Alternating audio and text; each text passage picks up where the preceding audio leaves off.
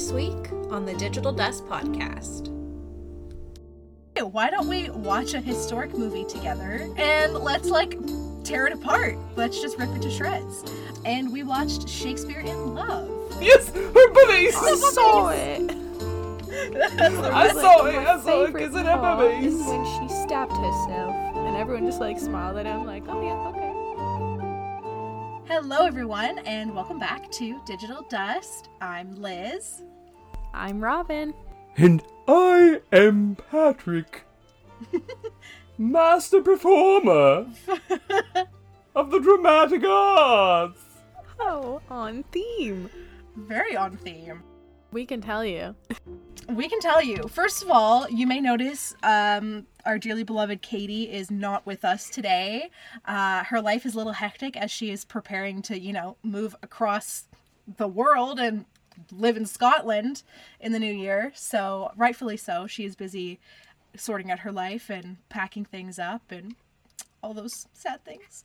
Um, but speaking of across the pond, um, today we have a really exciting kind of subject that stemmed from an idea that hey, why don't we watch a historic movie together, uh, or at least like watch it in our own respective homes because COVID still. Um, One day. and yeah, and let's like tear it apart. Let's just rip it to shreds.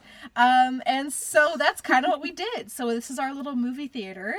Um, Indeed. indeed. And we, I, you know, I, I was kind of googling things. It's so hard to find like historic movies that like you can kind of analyze that aren't war movies. I kind of wanted to make sure that we didn't do war movies just because I was like, A, I don't really want to do that. And B, it's just like, oh, we already know that war movies are problematic. Like, you know. So, Yeah. so instead, we are taking a trip back to the 17th century, uh, 16th and 17th, I guess, right on the cup, on the cusp. Um, and we watched Shakespeare in Love. I'm going to write me a sonnet, Will. Meet young Will Shakespeare. I have a sonnet to write. Sonnet? You mean a play? He's out of luck, I say this theatre is closed. Notice will be posted. out of money, I'm still owed money for this play. What is money to you and me? and out of ideas. I hear you have a new play for the curtain. What's it called? Romeo and Ethel, the pirate's daughter. Uh, Yeah. And had, Robin, you'd seen it before, right? I had, yeah, but Yeah. never, never sat down to truly listen to what these people were saying, and gosh dang, mm mm. I have words for this movie. Oh dear. Oh I know, I wrote a couple quotes down and I was like, oh my god, they're really like hammering Oh, it home. oh. I threw up in my mouth at one point. My favorite quote is That woman is a woman! My favorite is I saw I saw him kissing her boobies. Yes, yes, her boobies! I saw it. I Like, saw it, my I saw it, favorite because it part is boobies! when she stabbed herself, and everyone just like smiled at him, like, "Oh yeah, okay." Yeah. Angsty teen. what a scam. Oh, how cute. We could do it quick fire, like favorite part, least favorite part. Well, um, I, I do want to say that I've never seen Oh, this yes. movie before, and and I, I think I'm just sticking to the accent for this episode. We're just gonna see how this goes. You know what? If if if Ben Affleck can pull off an English accent for the whole movie, I think I must do my due diligence here and uh, try my best. So it might go a little Irish at times, but uh, we'll see what we get. Yeah, Anyway. you sound very you sound very Liverpool. That's what it sounds like. You got like that mix. Yeah, that yeah. I It's kind of similar to Yep. the movie itself, where like the accents were everywhere, so it's all good. Yeah, we're from England. There were a lot of non-English people with English accents. So I know. yeah. All right, Robin, you. you have okay, yeah. idea of So quickfire. quick fire, favorite Alright. part. Anytime du- uh, Judi Dench was on scene. Least favorite part, the plot. Just, just, just the whole thing. We'll get to the plot too because there's some interesting Sure. things that they did within the plot. But yes, the plot is a plot within itself. You know. Lis, you should go next, Lis. While I think of mine.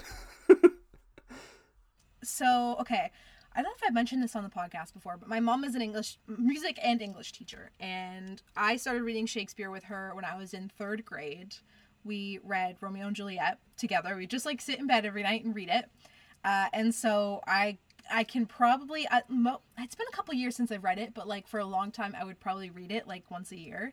And so just like the actual quotes that they're using from the play um that they're doing not like not like when they're the scenes when they're rehearsing the play, but like when they're actually, you know, like whether they're, you know, they did they did the very cheeky, you know, fake balcony scene with wherefore art thou Romeo kind of thing. And so I really enjoyed that just cuz I just like I just do love I love I love just Shakespeare in general, and I, I always love to like, oh, those quotes are my favorite. Um, least favorite. I'm trying to think. Uh, the least favorite for me is just how like, and again, I think we'll get into this, but like, I didn't realize until I watched it this time how like tongue in cheek it is about like, oh, Victoria or not Victorian, Elizabethan England. It's so gross. There's plague. Like they did so many like tropes, which really like kind of like made it more jarring to like you didn't really feel like you were actually in the Elizabethan era, but they were like trying really hard to convince you that you were. And yeah, it just made me like question a lot of things. Where I was like, is this necessary? Um, There, yeah. there is one shot in, in the movie where, where Shakespeare's walking down the street, and if you look a little closely behind him, there's someone just pouring their shit. yeah, the exactly. on the ground. And like they meant they just briefly mention like the plague and you Yeah. know like even the t- like the, the a lot of them that like reference the future of like oh why would women ever be actors or like when um the evil guy is like oh I think tobacco is going to be really big in the future and you're like oh okay whatever like I was it's a little watching. it's a little cheap. Yeah, I was watching the movie thinking it's like it's such a if anyone's a fan of the Elizabethan era or you study it, like this would be a bingo for you.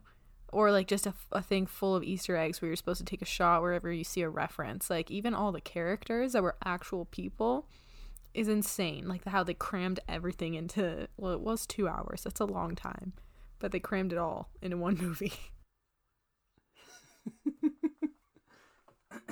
Patrick, you ready? All right. Well, let's see how this goes. I'll say my favorite thing about the movie is actually the writing. I thought it was written really, really well, and which is interesting because I I don't agree with most of the the plot choices necessarily in terms of historical accuracy or anything like that.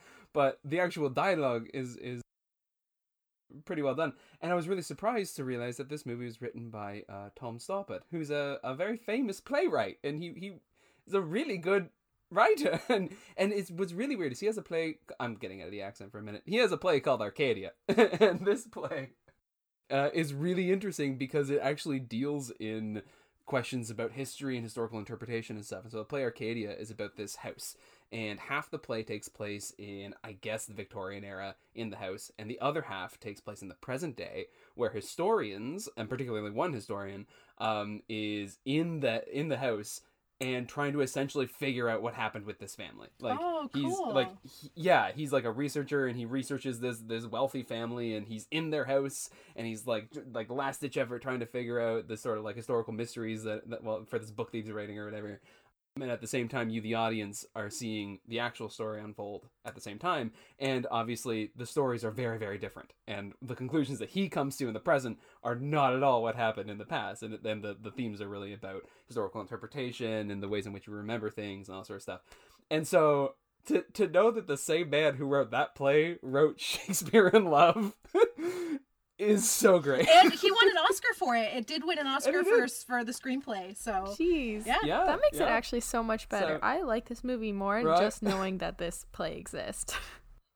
Exactly. It's it's incredible. All right. So that's that's my favorite one and then my least favorite part of the movie is god there's so much to choose from.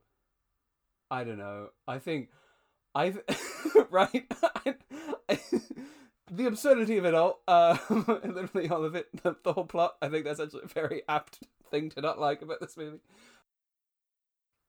I don't know, because I think the things that I hate about it are things I actually love about it at the same time. So, like, Geoffrey Rush and Ben Affleck in these roles. Killed it, I actually. I just- not gonna lie, Ben Affleck seems like he's just kind of playing himself with a British accent. Like You know? if Yeah. you know, honestly, like I, I don't I don't know if that's actually more like what he's like, but it literally just seems like it's Ben Affleck, and he's just like, I'm Ben Affleck, I'm here, I got the lead role, and he totally does Yeah, it. he's like, "What do you so mean I have one line? Fix it." yeah. Yeah, the guy who's like the quintessential working class blue collar Bostonian is playing like the most regal actor in Elizabethan England. Well, maybe okay. For first of all, before we dive into this, obviously, if you haven't seen the movie and you you know like don't want spoilers, this is literally one giant spoiler. So you might have things might have already been spoiled for you. I should have maybe prefaced. Uh, oh well, you know you know what you're getting into. So you can stop. You can you know if you want to spend two hours of your life watching it and then come back to this episode, you're more than welcome. If you'd rather only spend one hour of your life listening to an informed yet I don't know, hopefully entertaining and amusing commentary about this movie, then just just keep listening. Um, so maybe before we get into you know all the other things that we loved about it, didn't love about it, uh, I'll just kind of give us a brief intro to the movie and kind of to uh, I guess Shakespeare, Shakespearean history, Shakespearean theory in general. All right, so what's crazy is Pa- I think Patrick and I, Robin, know but so this movie is as old as Patrick and I are. Uh, yeah, it was. It was released in 1998. It was directed by John Madden. Don't really know who he is. I don't The think. football guy? I, I don't know. My me- I immediately go to Steve Madden, the shoe guy.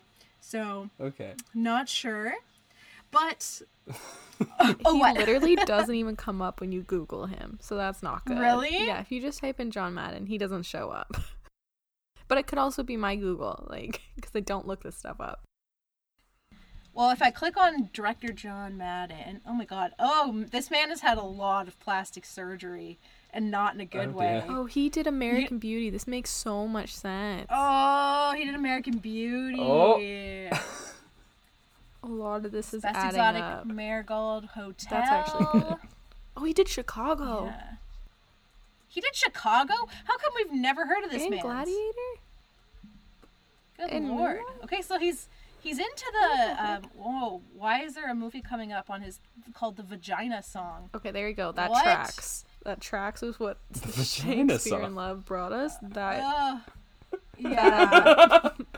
Shakespeare in Love, the song. sequel, the Vagina song. anyway, John Madden, what a guy. I guess we uh we don't give him enough credit.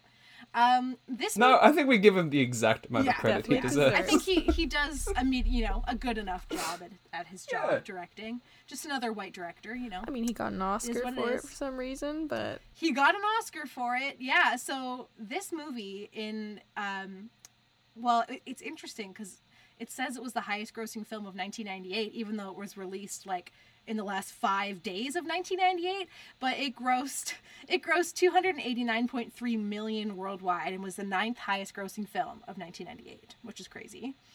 Um, especially because like I don't know, it's just like an, an ironic movie that people just watch now. But I guess yeah, it was up there with Titanic and like probably all these other like you know classic 1998 movies.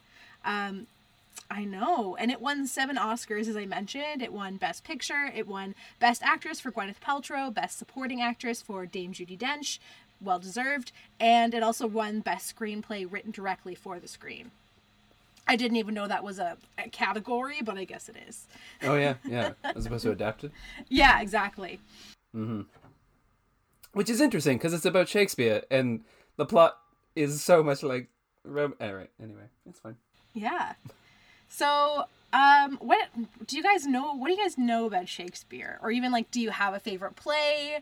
Um, yeah. What is your education on Shakespeare like? I feel like a lot of us probably have the same education and the same kind of like, not prejudice, but yeah, the same, the same vibe towards Shakespeare. I like. I think my last time that I saw Shakespeare was high school. But my favorite plays are Macbeth because that that play's just crazy and I love it. And Twelfth Night's Yeah, hilarious, mostly because I love She's the Man. So, but I know Shakespeare. His life is not at all as what they depicted in the movie, like not even close. So He was like, "Fuck bitches, get money," Yeah. and you're like, "No." like, "Ah, I don't think so. He's like, it's almost as if they're taking credit away from him a lot of times in the movie too because he's like going to other people and it's like how should i write this or what should i write when it's like he definitely Yeah. didn't do that Like Marlowe gave him all those ideas. but i guess it can be interpreted in different ways. But yeah it's very basic. I know he had a wife and i know i one thing is like i know that his his house burnt down and like all the documents that were originally his or even images of him were all burnt. So we don't actually have any original things that belong to him. That's right.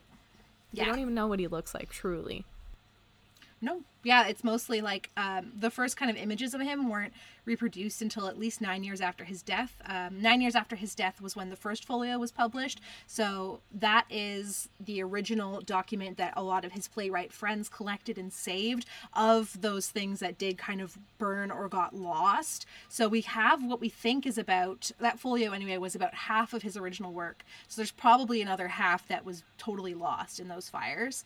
Um, and this was it was mostly i think it was 136 not not even 136 poems i think it was like a couple hundred poems and two narrative poems and uh, a couple plays that were originally published but wow yeah but he was long dead by that, that point so Patrick, what do you know? What's your prior knowledge? Well, I was in theatre in high school, so um, I know a bit more about his plays than about him as a person, I suppose. Yeah, let me think. I think my favourite play of his is, well, I love Othello. very good I think Iago's an interesting villain because he's not all like, wow, I'm going to hit you with my sword or whatever. He's very methodical and uh, manipulative, and I think that makes an interesting villain. I also like Twelfth Night. I'm a I'm a sucker for Midsummer Night's Dream because I love fairies. Puck is a is a motherfucking badass. Stanley Tucci's great. And yeah, I think yeah, I think those are my favorite ones for sure. About Shakespeare himself, I I think I know less than Robin. Honestly, I know he's he's English. I know it, it- there's a lot of a lot of I don't know if this is speculation or whatever, but a lot of like assumptions that he's gay or something like that, or that yeah that had, actually like, i have a pretty big point on that and we'll get to that too Oh boy. Yes. Okay. That's about it. Yeah. This movie could also go that way too. Well that's so that's the thing. So first of all you guys both um you both mentioned 12th night. Did you pick up on the 12th night plot the plot within a plot in the movie? Mhm. yes. I okay. did. I- it's kind of annoying. That They're like- woman is a woman. that woman is a woman! And her That name line. is viola. Like her name is viola Right, and she ends up lost on a shipwreck. It's like it's kind of cool because then you can imagine like she gets lost on the shipwreck she comes ashore. This is the end of the movie. Spoilers again sorry. And then like that's where 12th night picks up kind of deal. That'd be kind of cool but yes that is, again. And that's a that's a plot that happens in shakespearean plays a lot as well. Um yeah but i thought that was very interesting. Um but yeah okay so william shakespeare what a guy. He was born uh we don't know much about him. Again a lot of it was uh, kind of kept through his friends, and a lot of what we do know in the records are either so old they were never preserved or destroyed. Um, but he was born in 1564 in Stratford, Stratford upon Avon. Um, his mo- his birthday is usually celebrated on the 23rd of April, um, but we also believe that he died on the 23rd of April. I believe there is a burial register that he was buried around that time, and there's a baptism record that says he was baptized around that time. So it's probably within a few days of each other. Um, so he was maybe born and died on the same day, which is very interesting.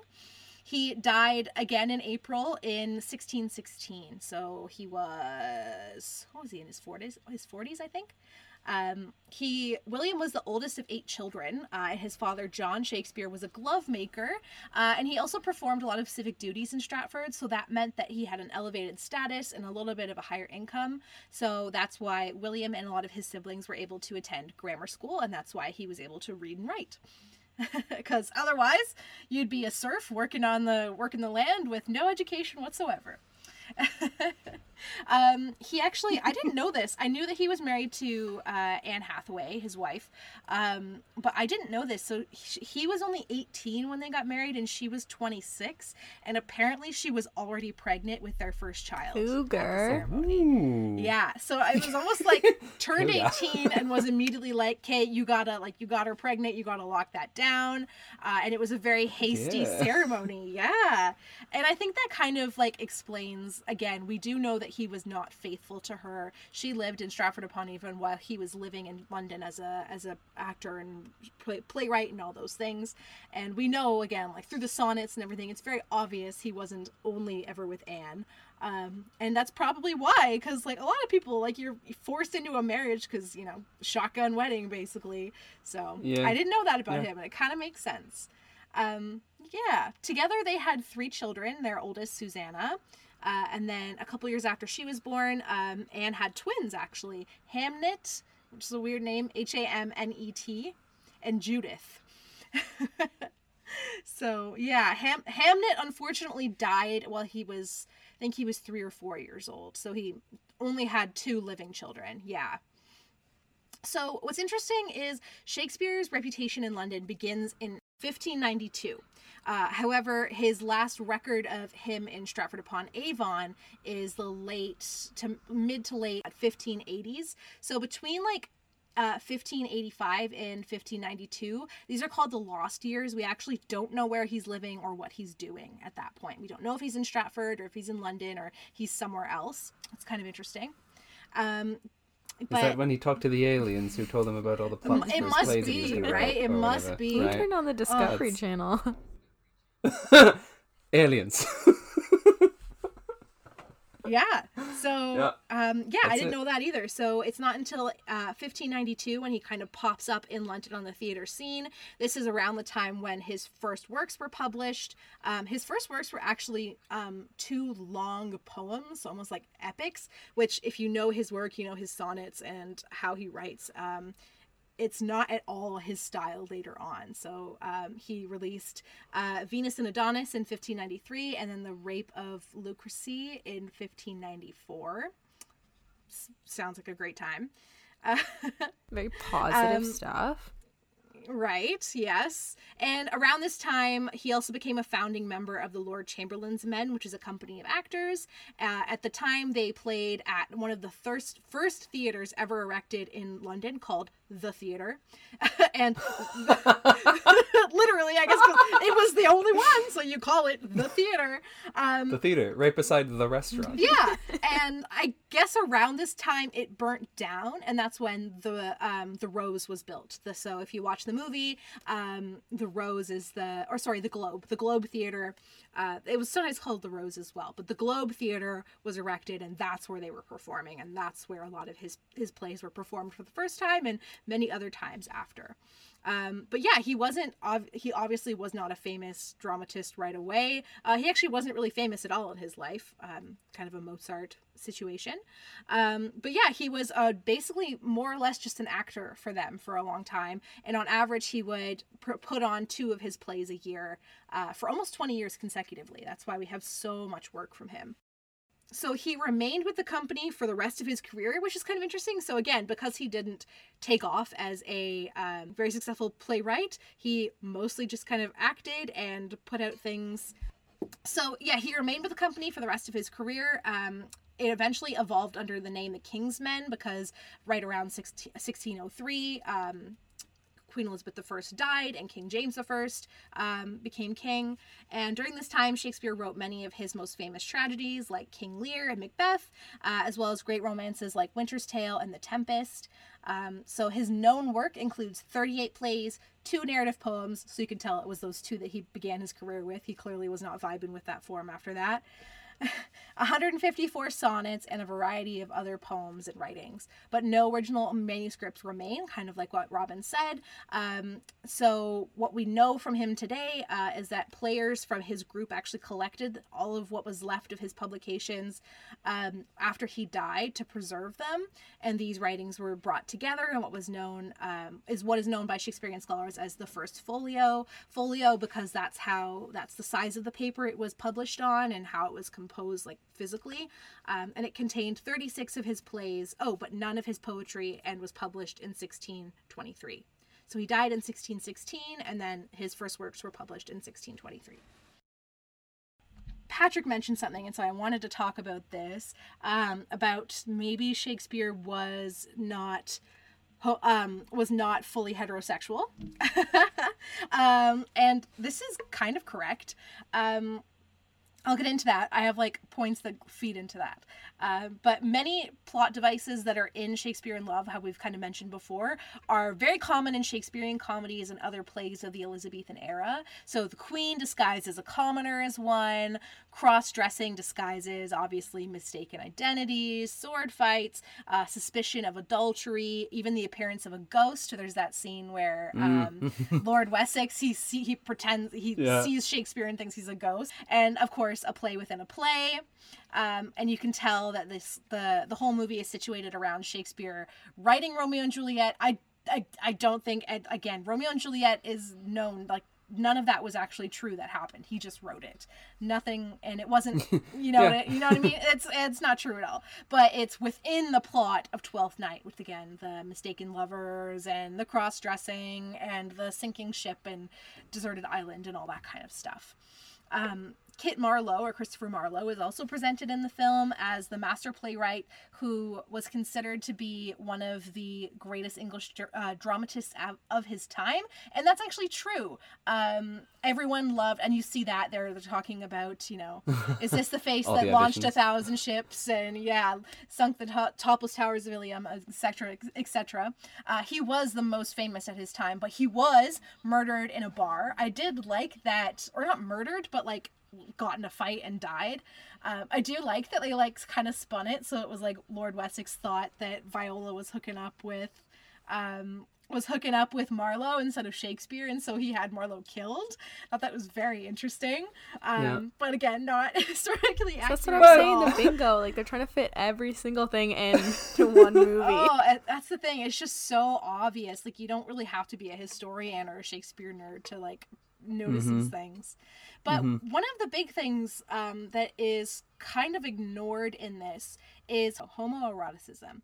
Um, so I was able to find a couple different kind of um, scholars that actually were writing about this and actually mention Shakespeare in Love in particular. So I have a quote that says, Moviegoers who have seen Shakespeare in Love must now be convinced that Shakespeare's ravishing sonnet, Shall I Compare Thee to a Summer's Day, was written for a fair ha- fair-haired, wealthy young woman, Viola de Lesseps, who bore a striking resemblance to the actress Gwyneth Paltrow. One of the few things that scholars know about Shakespeare is that this poem, it's number 18 in the 1609 edition that was published, um, is one of a group of sonnets apparently written for a fair haired, wealthy young man who was actually, um, yeah, he was actually listed in the sonnet. It was written to a Mr. W.H. in 1609. Mr. Woody Harrelson. I knew it. That's it! He was already married to Anne Hathaway, and now he's, going going, for for Woody, Woody. Harrelson. Um, He wants them all. yeah. So I thought this was really interesting because again, gender is like a huge role, and homosex uh, heterosexuality is is kind of like one of the main things that anchors this plot. Um, but it's also kind of again very tongue in cheek that she's cross dressing as a man, and so in in that way maybe he is attracted to men as well. Um, it's it's very interesting, but I think the the real issue, and we actually talked about this when we were talking about Achilles and like um, Greek mythology all the way back when we were talking about the Iliad in episodes four and five, I think. Um, and that's that we need to think historically about sexuality. Shakespeare would never have identified as homosexual because, or he could have identified as homosexual, but not in the way that we understand it today. Um, and that was very common in Elizabethan uh, England. And actually, homosociality, male homosociality, is a major theme throughout so many of his plays. He has these like really like brotherly, you know, like you have Romeo and Mercutio, um, and all these characters that seem to have this kind of brotherly bond, this like male connection um, that was common of the time and did have sexual undertones, but is you know that would be considered maybe gay in today's standards. But if we were to think historically as an Elizabethan, that's not the case at all. So I thought that was very interesting. I've heard some very interesting like interpretations of that sonnet as well. Like when I was in high school, my my teacher suggested like not only is it about a man, but it could also be about a man that is very full of himself. The the sonnet goes on and he's saying like I you're I can compare you to summer, but summer fades. Like the only way you're gonna stay immortal is because of me, because I'm writing you down. Like I I control this. And I thought that was very neat. And then at one point what I like you said, like I think it was misused in the movie, or maybe it was used properly, but to address it to Viola herself, I was like, no, that's not it. But he he kind of made reference to this when he saw Rosaline cheating on him in the beginning, and he was like, I could have made you immortal, like you ruined it. And I was like, oh, the sonnet. Yeah, it's so true. It all connects. Coming around. It's coming around. And it, it is so interesting too, like that you know that he was not well known in his time at all, and it's but like posthumously he is like greater than God. Like especially Shakespearean theorists are like he is God. He gave us all these words and like you know all so many things that we use every day come from Shakespeare. Um, and maybe we can kind of talk about that. Uh, one of the questions I had was like why do we study Shakespeare? I had a actually I had a drama teacher in high school who was also an English teacher and like he refused to teach Shakespeare because he was like I don't want to teach kids about a really old dead white guy. Like what's the point? Like can't we learn something new? But okay, the question, why do we teach Shakespeare? What is the point? Literally his works are 400 years old. How come 400 years later we're still teaching him? And why? And should we even be teaching him? Like I don't know. Can you put your historian thinking caps on and think like why we would even want to, or why why don't we study Marlowe and other Elizabethan playwright, playwrights? Yeah, that's a great question. That was a really I, good I just, question. I genuinely like. I don't even think I have an answer to it. I just like want to know what you guys think. I have like a basic answer. Like I can see why it's justified to be brought into schools. I would think it's because Shakespeare created some very classic stories that are continuously reused throughout time. Still today, you can watch a movie and be like, "Oh, that's actually a reference to a Shakespeare play." Like even something as simple as um I think it's it's The Lion King. Yeah, The Lion King and even its sequel, they're both references to like or taken from Shakespeare. So that's like I think would be a basic ver- version of a like if a school had to justify why do we teach it, they'll be like it's classic and it's still used today. Yeah. Yeah, something that's universally recognizable. And you know that like anyone can um, know what Shakespeare is and so like we can all just sort of do Shakespeare and it's it's sort of like like easy that way in some ways. Actually, uh, Robin, that, that that's a really lovely point. That's actually a very nice point. I was gonna have a very No, I cynical answer, cynical one now, but because, like, I really no, but I I love meat. that answer. That's really great. Well, because it's true. He has like thirty eight plays, and they all play on really basic themes and that are that are sort of fundamental to humanity as a whole. And so, um, and and yeah, so I think that's actually a very very good answer. I also just think that it's you know, classic product of colonialism and whiteness and patriarchy, and it's it's just you know I think there's a reason why so many kids don't enjoy learning Shakespeare in high school. And I think part of it is because like you're not like it'd be really cool to learn about Shakespeare and learn like okay, how do we understand sexuality in history and in different time periods? What kind of themes are going on here and what how does that reflect on modern society? How does the role of women, you know, like I think it's really comforting for us to be like, this is a classic, and like in the the movie hints on that a lot. Like all of these archaic principles that we can laugh at now that women were not allowed on stage and that they were oppressed in this way and that kind of thing. Um, that woman is a woman. I will keep saying this. You're all arrested. it's like seriously, and it was illegal. It was actually in Elizabethan theater to Oh, yeah. illegal Oh, because sure. you needed to, you know, fill, fulfill your womanly duties and stay home. And um, women who did perform, there were women who performed in, in theater, but they were uh, basically labeled the same as prostitutes. Um, but yeah, I think it's like it's a comforting narrative for us to like look back on it and we're like, we've evolved so much in 400 Yeah. years, but if you look at it, a lot of it we haven't. yeah. You know. Yeah. Yeah, yeah. I think it's also it's um an extension of sort of great men history. You know how like a lot of what we're taught about in history is that history is a history of in, like history of individuals and particularly of of male individuals and white male and, and so on and so on. Privileged people dominate history, and so in the same sort of idea, in same sort of vein, rather, instead of looking at a breadth of Elizabethan playwrights and that sort of thing, you sort of focus on one because he's the great man, he's one of the greats or whatever, and, and that, that philosophy is inherently Western and inherently colonial and all that sort of stuff. And so, yeah, it's just sort of a product of, of our past, and it's sad. But I like Robin's No, answer. I agree so- too. Like it seems like it's just the easy route to keep going this way and not Oh, push sure. outside of the Yeah. boundaries or even like I love your point Lis of can we interpret this differently? Like if we approach Shakespeare, Shakespeare Yeah. with different big questions than just like what's Romeo and Juliet about? Love everlasting and revenge or whatever. No, let's look at it through a new angle. And honestly, the only reason why I can actually sit down and read Shakespeare and understand it is because I started at a young age and I did it frequently. But like, we weren't really meant to think like that anyway. Again, 400 years later, like, it would be the same as like, let's all learn Latin again. It, Yeah, it's a whole other language. It's a whole other language. And like, it's what it sucks is that you're not, instead of trying to teach people how to understand the words that are being spoken, like, in a way of like how okay what does it translate into modern times? Again if we could think more like historically about it that'd be really cool. Or even just start asking the bigger questions and like how much more exciting would it be to come in and be like okay was shakespeare actually shakespeare? Was shakespeare actually writing his works? What points to it that we could say that maybe he didn't or he did? How do Yeah. we think historically about that? Was he gay?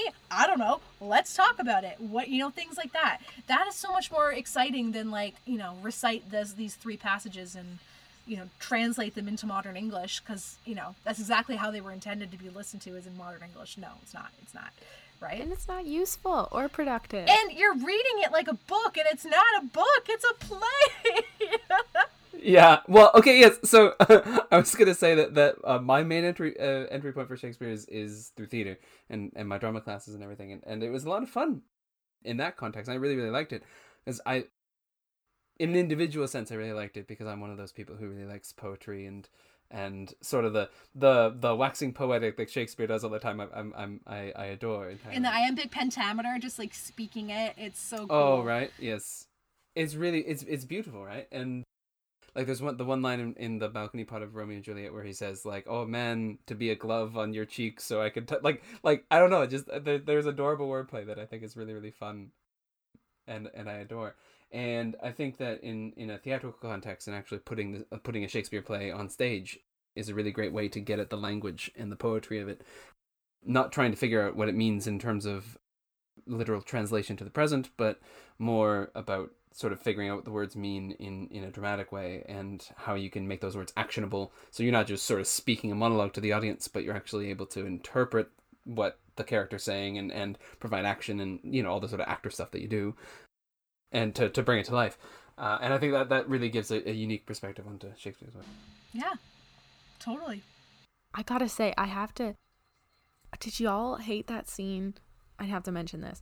The scene where they're doing Yes. the balcony thing, and they but they're also like paralleling them two in bed, and then you know Juliet says, "Oh, my love is deep," and he then he says it to her while he's yes while they're together. Oh, it was- Yeah. Like, that's the part where I wanted on. to throw well, up. if Shakespeare's known for one thing in the world, it's a dick Yeah. joke. That's his Yeah. whole well, it's not even done because he's like, "Stay longer and I'll come again," and uh, then Yeah. yeah. back to the.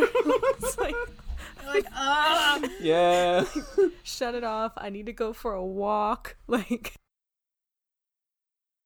yeah, that's an aside, but I had to tell somebody. it is pretty funny the ones that i wanted to mention are also phenomenal. like they're like that it's so painfully obvious what the writer is trying to do and it's when um viola is across the room from the evil guy lord wessex and there is like her father is there or someone's there a representative from the queen or i forget who it is and he's asking um lord wessex or like maybe the lord wessex main man, I don't know, um, about Viola. And he says, Will she breed? She will breed. If she do And he not, says, If not, send her back. Is she Oh, yeah. obedient? Obedient as a mule. Your father should keep, keep you better informed. He has bought me for you, he tells her at one point. And then he says, You know, I'm going to bring Viola to court to meet the queen, and she's going to approve you or not. And he says, Be submissive, modest, grateful, and brief. And so, like, it's just like the way that they're trying to frame gender and like oppress women in the whole, like, again, like, oh, weren't they so archaic in the Elizabeth- in Elizabethan times? It's just like, uh, like just stop. Like, Like, there's a more, get it. It's not an original thought. I know you think it is, but it's not. And so I did some kind of digging because I actually wanted to know a little bit more about gender specifically on Shakespeare's stage. And so I found a article written by someone named Lucas Garcia and I highlighted a couple things I thought were really interesting. So the tradition, he says, the tradition of men portraying women on public stages dates back to the theaters of the ancient Greeks and is present in several other theatrical tr- traditions around the world.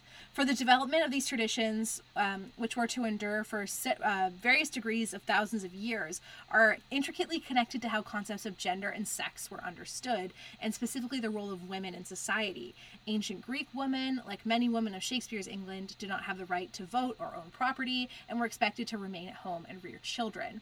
And many of these um, uh, same concepts were to form the core of 17th century English gender dynamics. During the time of Shakespeare and the reign of Queen Elizabeth I and James I, uh, England, I, uh, English ideas of sex and gender, the legal rights of women, and the social expectations of femininity all played a significant role in the way that theater was performed, the stories it told, and who played them. And so acting was, in some ways, the exact opposite of those expectations um, that fem- that females were in- supposed to embody. Um, so, like I mentioned, female actors who actually like decided to act on stage were often associated with sexual incontinence, prostitution, and indecency. Uh, though there was evidence that women did act in street performances and in other notorious venues, all commercial acting companies at the time were made up entirely of men, and it was illegal for women to act on the stage professionally until 1661. So I think that's super interesting. Um, and that again what frustrates me about this is that a woman is somehow in living in this society grown up in this society. I'll have poetry in my life, and adventure, and love above all. gwyneth paltrow is somehow like this isn't right. This is oppressive to women. I'm going to go against everyone's wishes and dress up as a man and prove that a woman can do anything. It's like you would never if you're thinking historically you would never do that. Like sorry i wish. I think that'd be really cool especially a noble woman like maybe again if you're already a prostitute you already you know whatever maybe you're a little bit more ballsy um, and your whole reputation is not on the line like you're not gonna do it Oh my god, I just hearing that, I think that would have been such like an interesting I not even like a diversion of the plot, maybe even just let's take the movie that way. What if there was consequences to her actions of becoming an actor? Like let's say instead of just being like, "Oh, let's pretend she never did it." Instead it's like, "You know what? Boom, you lost your status, you lost everything." And then like let's explore that. And then like what are the other women in these roles that are dealing with this or who have been dealing with it from the beginning? Way cooler movie. yeah way cooler Way cooler But movie. instead, they're like, "Never mind. She she got away with it. The queen saw her and said it's chill." and even just like the way they play like like the women are all very much like even the prostitutes or like the other people that are randomly having sex throughout this movie like Oh my god! they're Fuck that shit! no, Oh my god! the one scene where the dude walks And he's in just full to on, the room and the guy's just like, you're like uh okay alrighty Oh, we're Oh still my doing this. God. the scene. Okay. yeah it's Yeah, just like like the, and maybe that's maybe that's how sex could have been portrayed in in Elizabethan England, but like these prostitutes would not be all like, "Oh, I love you," and like, and you know, women too, of like, for, you know, falling in love and whatever else. Like, unfortunately, I don't really think that was the case for a lot of these women. They were trying to make a living, um, and so it's really a disservice to them to portray them as just kind of these beautiful, young, foolish girls who just like to fall in love, or you know, are just just very happy in their circumstances when they wouldn't be. Whereas, you know, you know, bratty Gwyneth Paltrow isn't happy with her, you know, rich life, and so she gets to go off and do whatever, and again, experience zero consequences. You're so right. Yeah, it's just like, oh, come on. one note that continually came up for me was just, where does she put her hair? I don't understand. Yeah. Like when she plays a boy, no, but like I know, she know, takes but off like her hair she has a lot of comes down hair. so perfectly. Okay, sure. That's a big Hollywood thing. I see that a lot, and it's like you need to have a full wig cap, like compressed, like, Yeah. or the long hair was a wig. That's probably more realistic, and so both hair was not real. If they if she truly tried to tuck in all that hair into her wig. Like the wig would sit maybe a few inches Yeah. above her head. And it's so funny too that they expect that, and maybe they're kind of pulling, you know, they're kind of pulling the wool over our eyes, and that we're like, do you really think anyone would actually believe that this this man is a woman cross-dressing as a man? But I guess like it, it's kind of a stab at like, well, you were supposed. To, uh, maybe it's painfully obvious to the audience, like it was painfully obvious to the audience back then that this little pipsqueak of a boy is supposed to be Juliet. You know, it's that same thing. So I think that's they do a good job in that way of just kind of like confronting us with uh, with Shakespearean life and with our own life. But yeah, I thought that was interesting too. It's like no one would actually believe this for a minute. Ugh, No, no, no. no, I don't. Especially when Shakespeare's song. like, "Let me show you how to kiss Romeo." Oh, Let it's- me just that was get in so on it. And everyone's just like, "Oh, okay." Just make- Yeah. and some so somehow Yeah, it's like not well- acceptable for him to be uh, homosexual or like kind of on that spectrum of of Yeah. homoeroticism. But then on the stage, it's like it's fine. But then on the stage she's doing it and it's fine. But then like yeah, off the stage he's like very straight. Only yeah, likes it's so dumb. I would I would be fascinated if there's an article or book out there that talks about sort of Elizabethan sexuality in terms of, of, of this idea where it's like, you know, in the context of theater, it's okay for two men to kiss each other. But is it is it is it okay because like they're not having sex? Is it okay because it's performative and it's their jobs and, and everyone can acknowledge that this isn't Yeah, or, romantic like, or sexual in any way? Or uh, right or is it okay because it still looks like a man and a woman? Like I, I would just i would be curious about the gender fluidity of of elizabethan theater. I think that would be a fascinating article. Even that and- like women need to stay home and be invisible and not have a voice and not have any power yet a woman oh and they have to get married and have children and an unmarried woman who never had a child is ruling the country. Miss Dame Judi Yeah. Dame Judi Dench. Like isn't that such a backwards yeah. way of thinking that like as a woman you're not allowed to do that but like the queen is doing that. It's so strange. Yeah, you're right. well with with queen elizabeth lit- like the rhetoric was literally that god was controlling her body and yeah that's why it was she was okay. the, the it was like some perfect bullshit like that. virgin queen right? Yeah. Right? It was in, in that like that like god informs like royalty and and and monarchy and all that sort of stuff and so um her being the leader of of the state whatever we, the leader of the king the the, the queen the fucking Leader queen of the world in her eyes. the leader of the world but that would be the idea is that is that god would be in charge of her because a woman couldn't do Okay, it that on her makes own, sense. So they just find crazy ways to justify it, and they're like, "This Oh, 100 exception." the history of men is finding crazy and absurd reasons for them to be above everyone else. It's really frustrating. I mean, they're they're getting good at it, unfortunately. Well, my I think my last point is kind maybe it's a little random, but I did want to address because I teased it and I wanted to make sure I didn't leave anyone on a cliffhanger. Did Shakespeare actually write Shakespeare's works? Oh my god, Um, yes, good question. Yes. This is something that growing up I always was taught, and even like if you want to keep watching stupid Shakespeare movies, you can watch Ah. Anonymous, which was a movie Oh, yeah. written about we should we should return to this next we really season should. and, and watch Part Anonymous. two. I was thinking about that. I was like, well, we could watch Anonymous, but maybe Shakespeare in Love was a good place to start, and then we could do a sequel. Yeah, so. and hopefully we could think actually so. like get together when COVID isn't a thing and like actually watch it and like record us watching it. Live react. That would be way more great. fun to have a live reaction. So let us know if you'd want to see that. Um, but yeah, did he write it? And I was like, I, I- okay, I want to see what the research is. I want to actually see what scholars are saying about did he write it or not. Um, and it was a pretty so it was interesting. So the theory that Shakespeare did not write his own works came about 200 yeah, 200 years after his death in the 1800s when two scholars were randomly like literally like stirring the pot like wonder what if he didn't write these? What if Shakespeare was some imaginary person and it was actually Lord Kentucky Chicken Sandwich or like whatever the f- fuck his name is. Like there's so many people they're like it could be this person, could be this person, could have been a woman, right? Who was like writing under no. No. It's pretty obvious that because all of his friends and the fellow playwrights around him wrote his name drew his likeness uh, even though we didn't actually have any images from when he was alive and attributed his name to this dead person that could have been any other person, right? They chose William Shakespeare, and there is evidence that William Shakespeare was a real person from Stratford of Avon, and so there is a burden of proof that Shakespeare wrote Shakespeare. Unfortunately, that's kind of a not so great, not so glamorous answer, but it's just so funny how like we're all like, hmm, what about this? And it's like again, just use historical thinking, and it's like pretty freaking obvious. Like, why would anyone steal that name?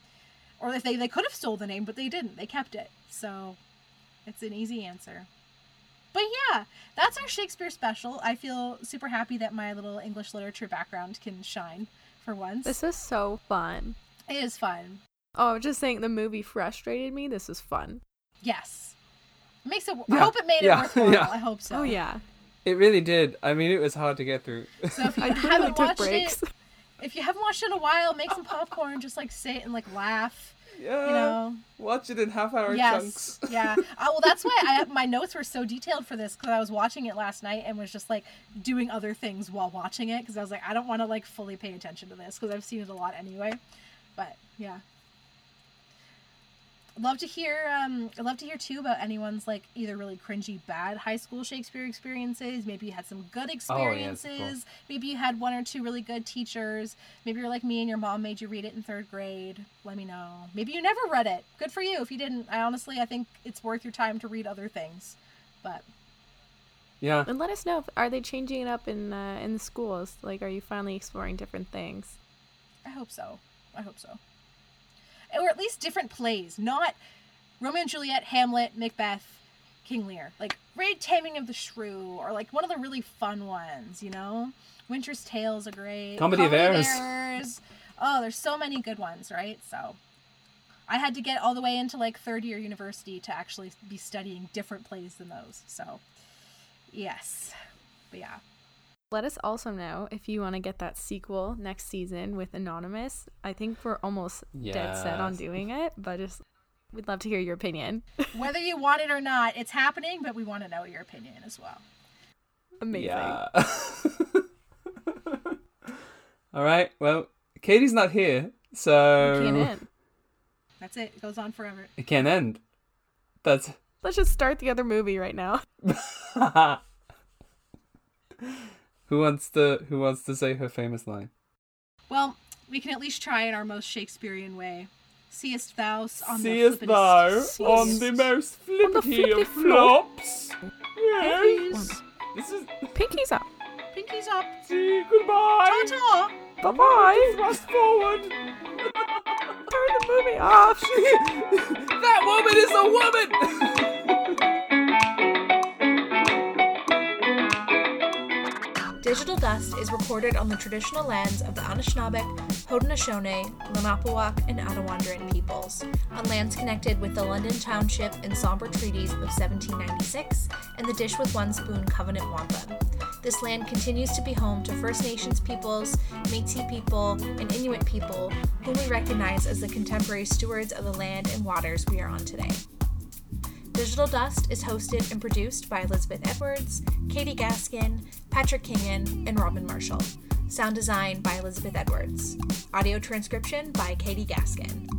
Our theme music is by Mattias Miller.